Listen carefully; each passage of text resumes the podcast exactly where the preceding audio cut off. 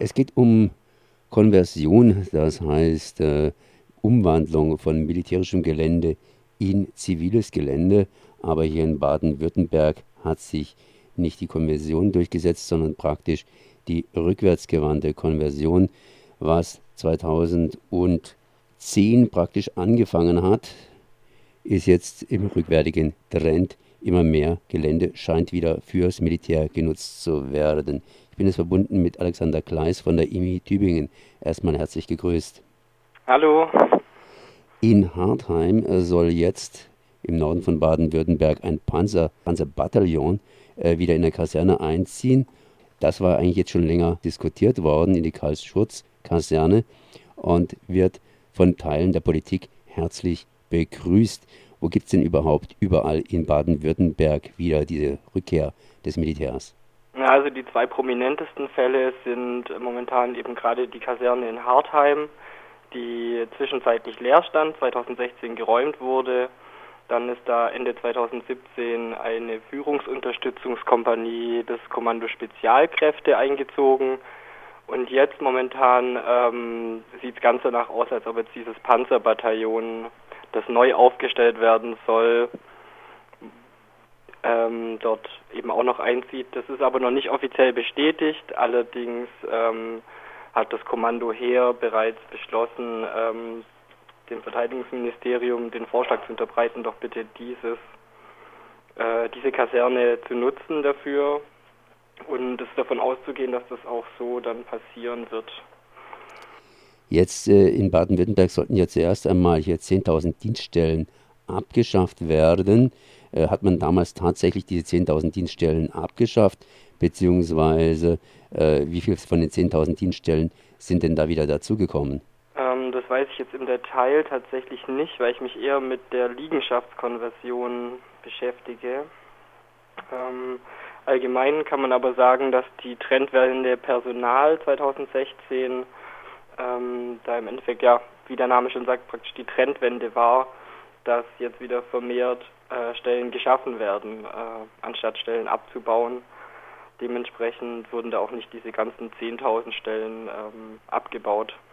In Ulm wird jetzt gerade das NATO-Hauptquartier aufgebaut. Hat es was mit diesem NATO-Hauptquartier zu tun? Ich meine, das ist ja eigentlich praktisch nur eine logistische Einheit, die da stationiert ist. Naja, also dieses NATO-Hauptquartier soll ähm, den logistischen Nachschub und Truppenverlegungen ähm, an die NATO-Ostflanke organisieren im Fall von einem möglichen Krieg gegen Russland.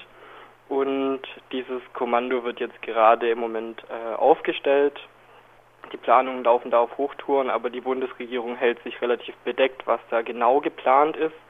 Was jetzt vor kurzem bekannt geworden ist, ähm, dass dieses Kommando nicht nur in der Wilhelmsburg-Kaserne, wo momentan auch schon eine Bundeswehreinheit stationiert ist, untergebracht werden soll, sondern dass dafür auch die Bleidorn-Kaserne äh, genutzt werden soll.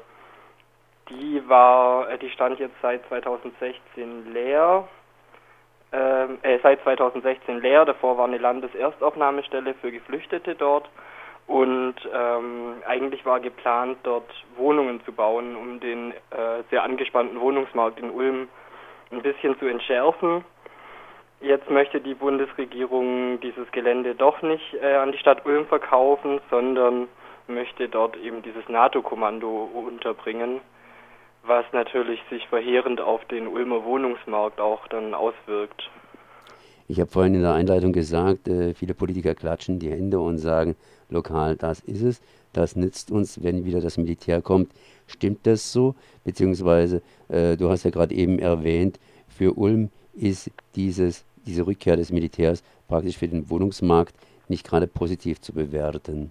Genau, also im Fall von äh, Hartheim, wo dieses Panzerbataillon wahrscheinlich hinkommt und eben diese Unter Führungsunterstützungseinheit vom Kommando Spezialkräfte, dort ist die Lokalpolitik ziemlich begeistert und hat sich auch immer wieder dafür eingesetzt, was in meinen Augen ziemlich unverständlich ist, weil es ja durchaus auch zivile gewinnbringende Nutzungsmöglichkeiten für so ein Gelände gäbe. Das ist auch in der Lokalzeitung recht ähnlich, wo gesprochen wird von einer Renaissance äh, Hardheims, wenn dieses Panzerbataillon kommt. Also da sieht man für sich selbst gar keine Zukunft jenseits ähm, vom Militär.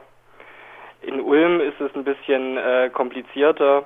Da ist es so, dass prinzipiell ähm, gerade auch die SPD und die CDU prinzipiell hinter diesem Kommando stehen und das auch gerne in Ulm haben wollen. Allerdings ähm, halten sie es für nicht akzeptabel, dass dafür das Bleidorn äh, genutzt wird, sondern möchten, dass äh, nur das ähm, Gelände auf der Wilhelmsburg dafür genutzt wird. Die Grünen und die Linke sind da ähm, ähnlicher Meinung, beziehungsweise die Linke lehnt dieses Gelände ab und die Grünen haben friedens- und sicherheitspolitische Bedenken, ähm, dass da auf Aufrüstung gesetzt wird, stehen aber trotzdem an und für sich hinter diesem äh, Gelände friedenspolitische Gedanken. Da äh, muss man ja irgendwie auf die Friedensbewegung zu sprechen kommen, wenn das Militär sich zurückzieht. Also Abbau von 10.000 Dienststellen kann ich mir schon vorstellen, dass die Friedensbewegung entsprechend sich naja, etwas äh, beruhigt, etwas gesetzt hat. Wie sieht es mit der Friedensbewegung aus? Wo werden diese, diese Remilitarisierung, wo wird die heute äh, kritisch, kritisch diskutiert? Ja, also gerade in Ulm äh, beginnt es jetzt momentan, dass sich da auch ähm, Leute organisieren, um dagegen vorzugehen. Ähm, und das aus verschiedensten Erwägungen, also natürlich aus prinzipiell antimilitaristischen und friedensbewegten Gründen, aber eben auch, weil jetzt eben da für den Wohnungsmarkt äh, dort eine Gefahr gesehen wird und da wird es wahrscheinlich auch in nächster Zeit Aktionen und Kundgebungen und äh, Vorträge zu diesem Thema geben in Ulm. Und da darf man abwarten, wie sich das weiterentwickelt. Also ich gehe davon aus, dass es da durchaus auch Widerstand geben wird. Aber das ist momentan alles noch in der Anfangsphase, weil das ja auch erst äh, jetzt Anfang Juni dann offiziell äh, beschlossen wurde überhaupt. Das heißt, das ist alles noch sehr am Anfang und man weiß auch tatsächlich noch nicht so viel, weil die Bundesregierung da eben auch nichts über den Stand der Planungen äh, sagt, auch in kleinen Anfragen, die dort von der Linken gestellt wurden sondern äh, im Endeffekt nur das rausrückt an Informationen, was sie rausrücken möchte.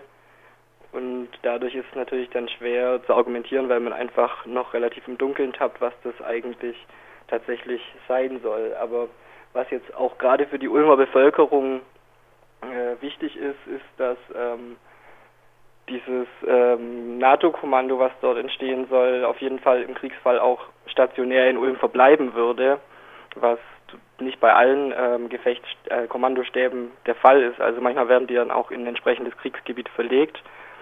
Dieses in Ulm soll auf jeden Fall in Ulm verbleiben und wäre dann eben im Fall von einem Krieg ähm, durchaus bedroht, dass es auch massiv angegriffen wird und dadurch wäre Ulm natürlich auch bedroht und das passt vielen Leuten in Ulm nicht. Es ist natürlich ein bisschen schade, dass diese Betroffenheit dann oder dieses Engagement dann erst durch eine eigene Betroffenheit bei manchen Leuten so stark ist und nicht prinzipiell, weil von dort aus Krieg geführt werden soll. Aber ähm, das ist sicherlich trotzdem ein Mobilisierungsfaktor in dem Fall. So Alexander Gleis von der EMI Informationsstelle Militarisierung Tübingen. Ich danke mal für dieses Gespräch. Merci. Gerne.